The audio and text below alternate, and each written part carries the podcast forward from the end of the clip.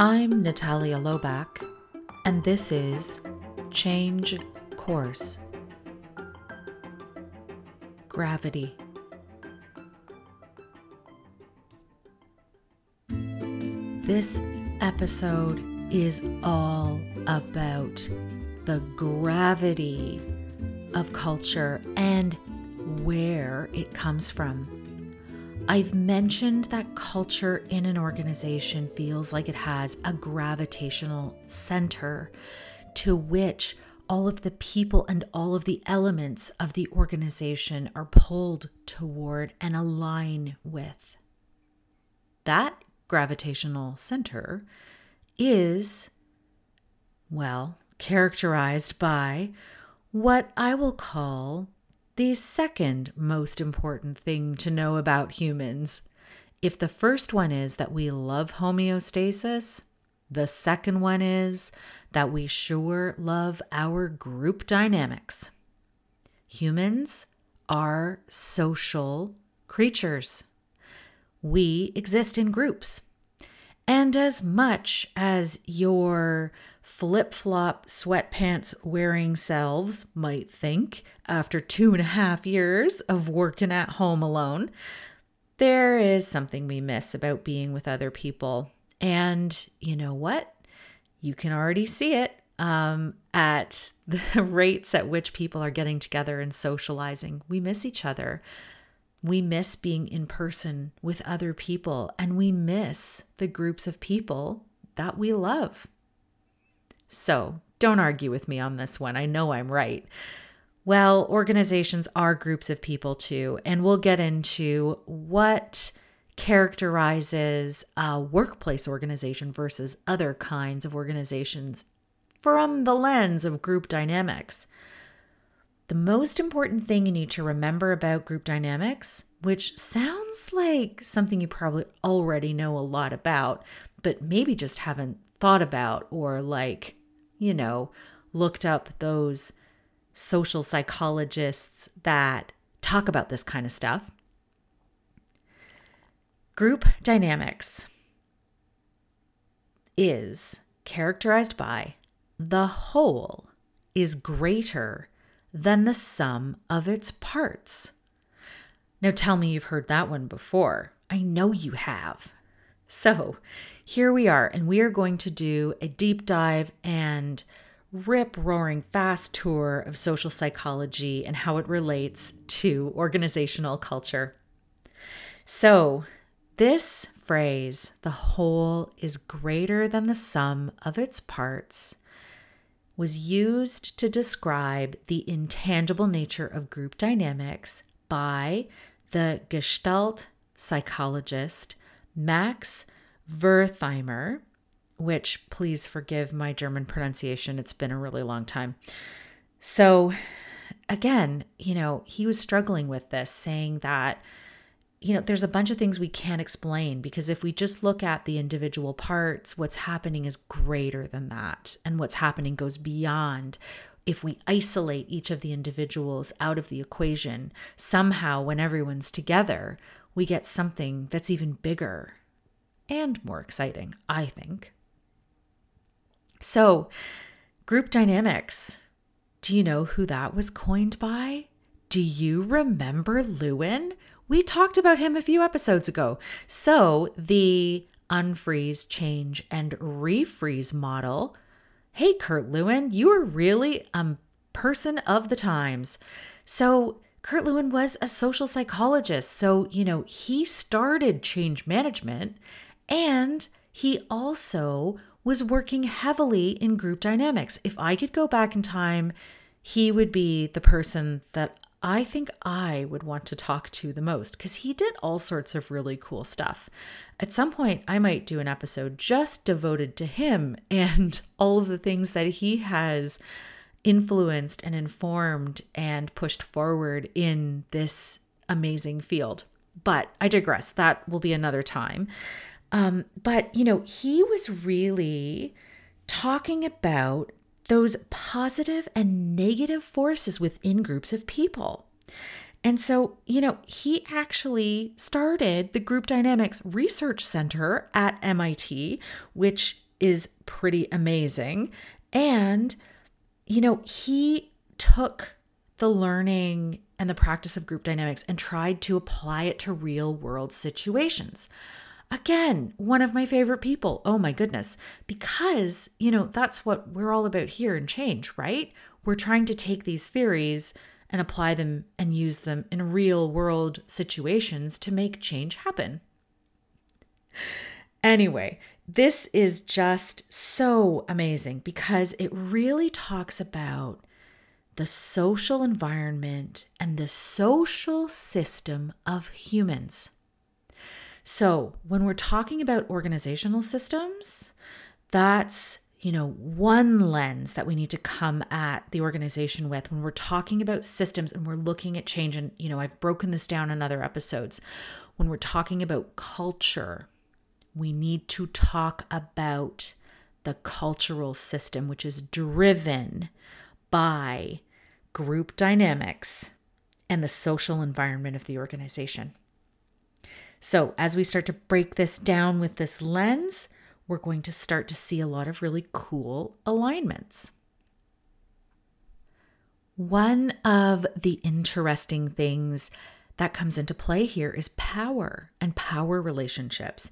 So, William Schutz, um, he looked at the interpersonal relationships and specific elements, including inclusion so, am I included in this group? Control. Who is the person? Who is the boss here? And affection. So, do I belong? So, as we know, inclusion and belonging are important parts of the cultural fabric of an organization and the social fabric of an organization generally in organizations where people feel included and that they belong and that they have a purpose and function tend to do better overall. So, better performance, um, you know, better staff attraction and retention, because these are for humans very important things. So let's break down inclusion and belonging just a little bit more.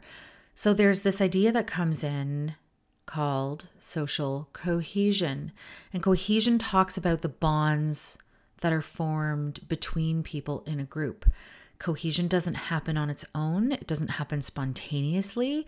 This is, you know, cohesion characterizes a relationship. So it takes intention and it takes time to make that happen.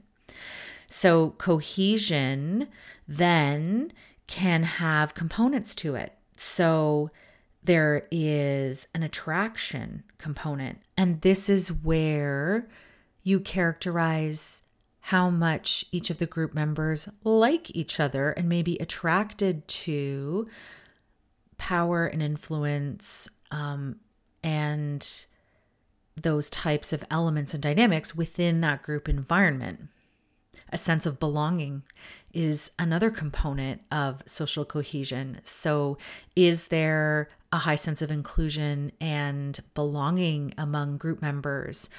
Typically, we feel like we belong when we feel understood and seen, and that people are like us or similar to us. So, that, you know, is something to consider as well. Coordination is another component so the group has to have some sort of purpose or function.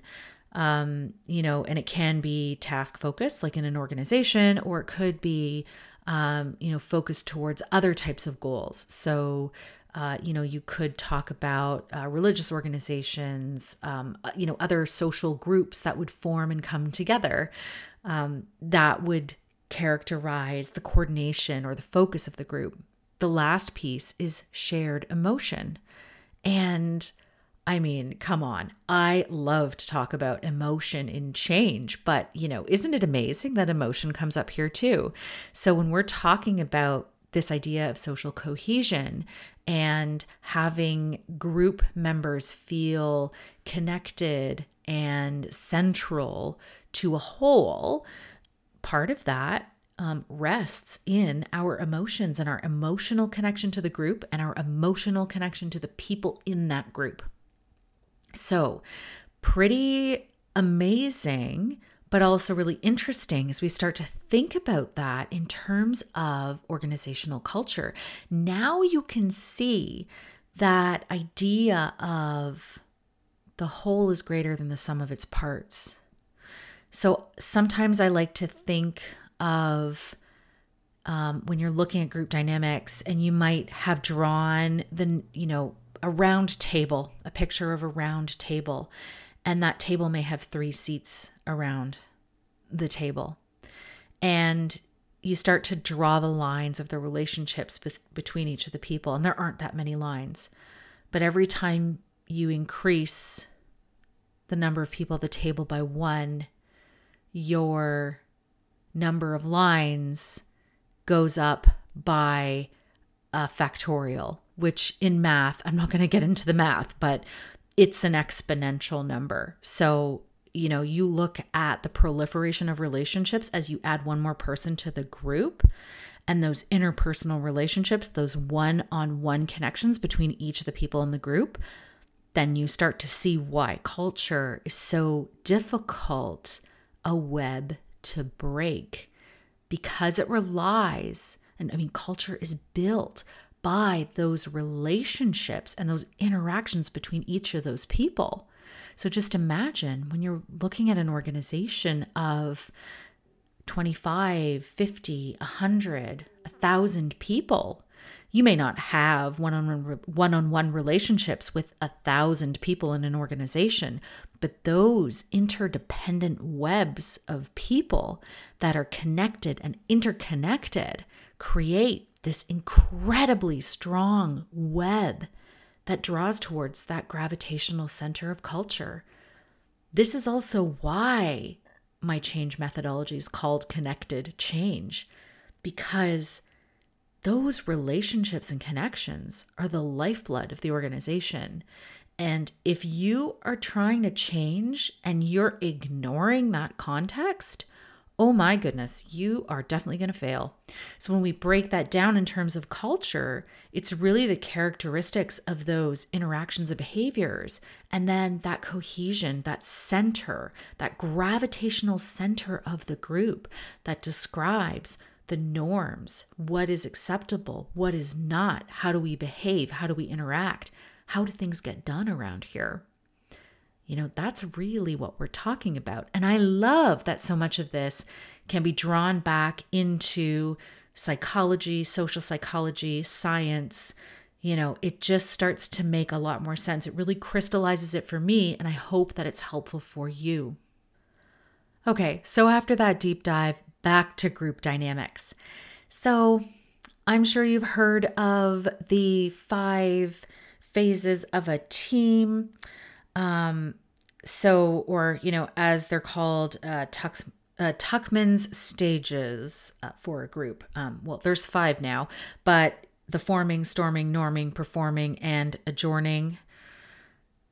yes, um, that's quite a mouthful. Don't say it five times fast, but this describes how groups come together um, go through each phase of development and then come apart. This really helpfully describes things like projects, uh, you know, special missions, that kind of stuff. Um, and really interesting how uh, Tuckman broke down the different ways that the group comes together and comes apart, and you know where some of the pitfalls and acceleration happens. I've heard so much about this model. You know, I hear it all the time. It always comes back to me in different ways. Uh, it's a really interesting one. If you haven't encountered it before, it's a great foundation and foundational model to understand. So, highly recommend you look it up. Um, you mean it's everywhere. Once you see it once, you're going to see it everywhere all of the time. And, you know, the very last thing that I want to mention is this idea of groups having different characteristics. And this links back to what I talked about in the first episode when I talked about the archetypes and metaphors of the organization. So when we're looking at groups and we're looking at organizations, there are different ways that they collect, and there are different characteristics to different types of groups. The first is a primary group. So, a primary group is categorized by being fairly small, long lasting. Um, you know, membership of the primary group tends to be fairly stable. There isn't a lot of entry and exit. Um, you could potentially be part of several primary groups in different ways, but you know, a primary group long lasting relationships, people know each other really well. These relationships tend to extend over a long period of time. So, starts to sound a lot like the family that we talked about in episode one um, of this series specifically. But, you know, that's one of the ways that you can describe a primary group as a family. So, here's where that metaphor kind of bangs up against what you want to start to talk about in terms of what characterizes organizations. So, an organization or you know, a workplace type of organization is technically known as a social group. Um, and I mean, this can be a bit confusing because it's quite vague in terms of the description, but it's a formally organized group they're not emotionally involved with each other. And they tend to be bigger, but the membership of the group can fluctuate. So you can have a lot of entries and exits. And they're task focused. That sounds a lot more like a workplace, doesn't it? I mean, family relationships, these long emotional ties, yeah, absolutely. That makes sense in a primary group. But a social group, you know, the emotion piece that we talked about in terms of cohesion, that's a different type of emotion, emotional piece. That's not talking about, you know, the gravity of the different relationships that you're going through, um, you know, working through a loved one's illness, uh, you know, talking about a lot of these, you know, really heavy personal things that you would go through in terms of emotion, right? In a friendship group or in a family group, we tend to support each other through those very difficult things that happen in life, right? But a social group isn't really characterized by that. I mean, I'm not taking, you know, the litany of my problems and my struggles into work every day. I mean, most of us don't. So that is a difference that is really important to point out. And when we describe organizations as families, to me, that gets really, really muddy. So, a social group, again, going back to the second one, um, they're task oriented, they're not relationship oriented. So, coworkers, clubs, sports teams, social organizations, um, you know, I'm a member of a yacht club. That is a social group. We're not bringing, you know, I might have some primary groups as a part of that larger group, but in in essence that larger group does not play the role of a primary group in my life, right? I mean, I go there because I like boating and there's other people there who like the same things and it's organized around, you know, this love of the water. Different entirely than you know, a primary relationship that might exist within that larger group or a primary group that might exist within that larger group of friends or, you know, close family members. So, can you start to see how that kind of isn't aligned anymore? Like, you know, this idea of family as an organization not really aligning with what we understand as a social group. Anyway, that's where my beef is with that whole organizational definition but I digress. So, the other types of groups are collectives, very large. So, again, you know, social group is big, but a collective is really big.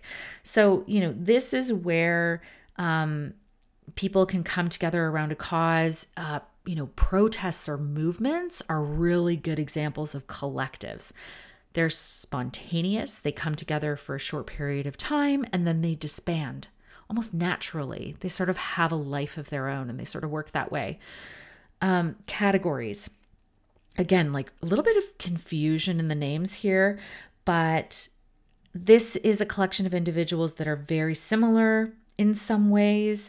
Um, so, again, this is where we start to get into things like cultural um, appearance, heritage, etc., um, ethnicity um, categories. This is where I think you know they're just trying to describe you know you're together based on a certain um, phenotype, but you're not really connected in terms of what you might have in terms of connection with other people in that group. Maybe outsiders might collect you in such a way, but um, you know, it's not necessarily a true representation of an actual social group that might have some sort of cohesion, shared purpose, relationship, that kind of thing. So, those are, you know, four ways to break down um, the aggregation of people in different ways and and the groups essentially. So, when we're talking about the group dynamics, this is what we're talking about in terms of culture. So, if we take the group dynamics lens and we look at culture through this lens, a lot of the relationships and the interactions and all of that starts to come to light. So, groups have a gravitational center. People want to belong. So, they will, as they join a group, sometimes change some of their behaviors, or some behaviors will become more prominent and others will fade. You start to align or conform with the group.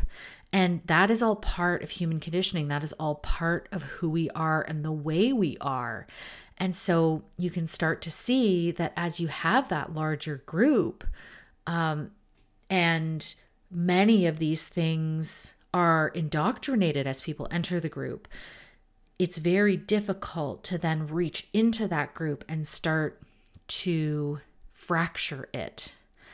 And so, groups in this way, in terms of group dynamics, are very resistant to being fractured and so when you're coming into an organization, when you're looking at it in terms of a social group, when you're looking at the group dynamics and how they how they work within that context, what you need to do is if you're chain making some kind of change, you need to do it within the context of those group dynamics or that culture such that your change will be successful. If you're actually looking at changing the culture itself, that's where group dynamics becomes of utmost importance.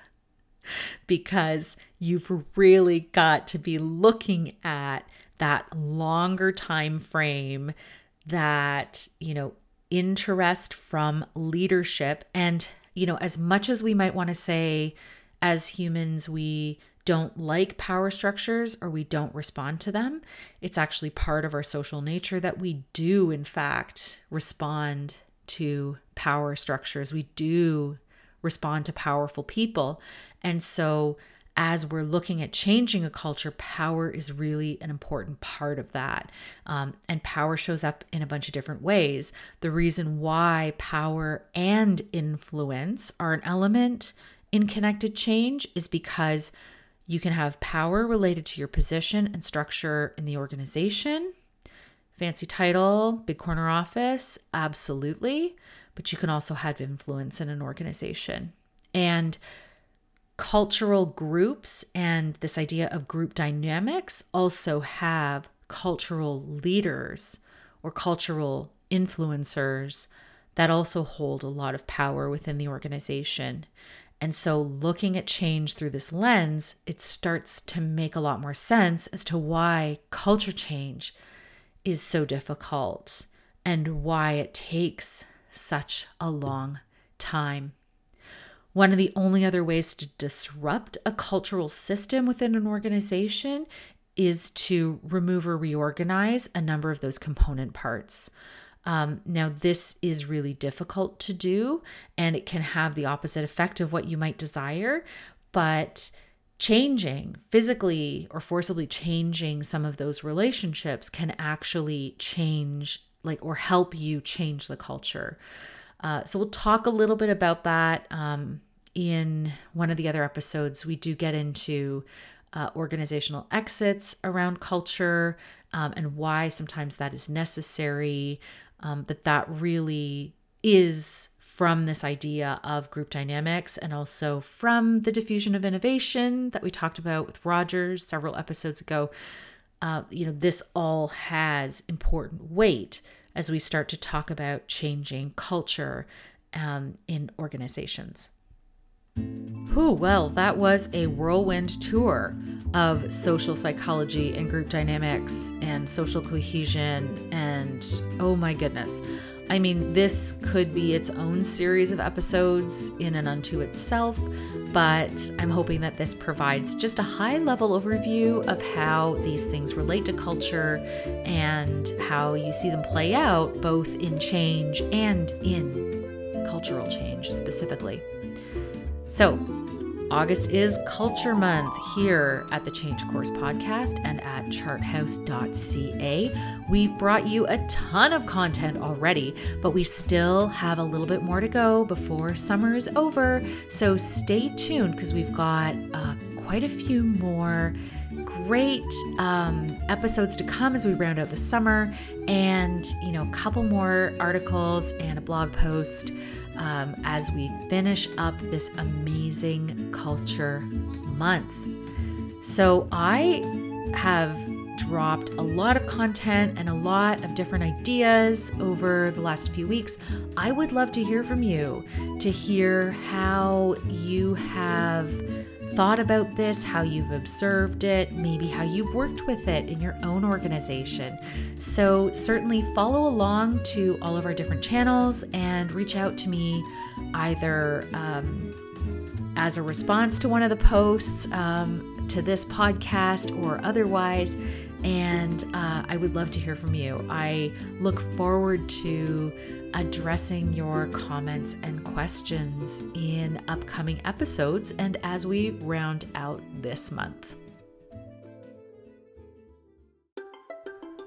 Thank you for listening. If you liked what you heard, I invite you to like, rate, share, and subscribe because it helps others find us. Our music is Levity by Emily Clausen. Change Course can be found wherever you get your podcasts. And we have an accessible version with fully edited captions on YouTube. You can find the link to this version on www.charthouse.ca in the Change Course podcast show notes. While you're visiting us, sign up for the Change Navigator newsletter. We're launching shortly and you'll get a monthly dispatch of all things change and hear about the upcoming launch of ConnectedChange.com. Thank you for listening, and remember, it's never too late to change course.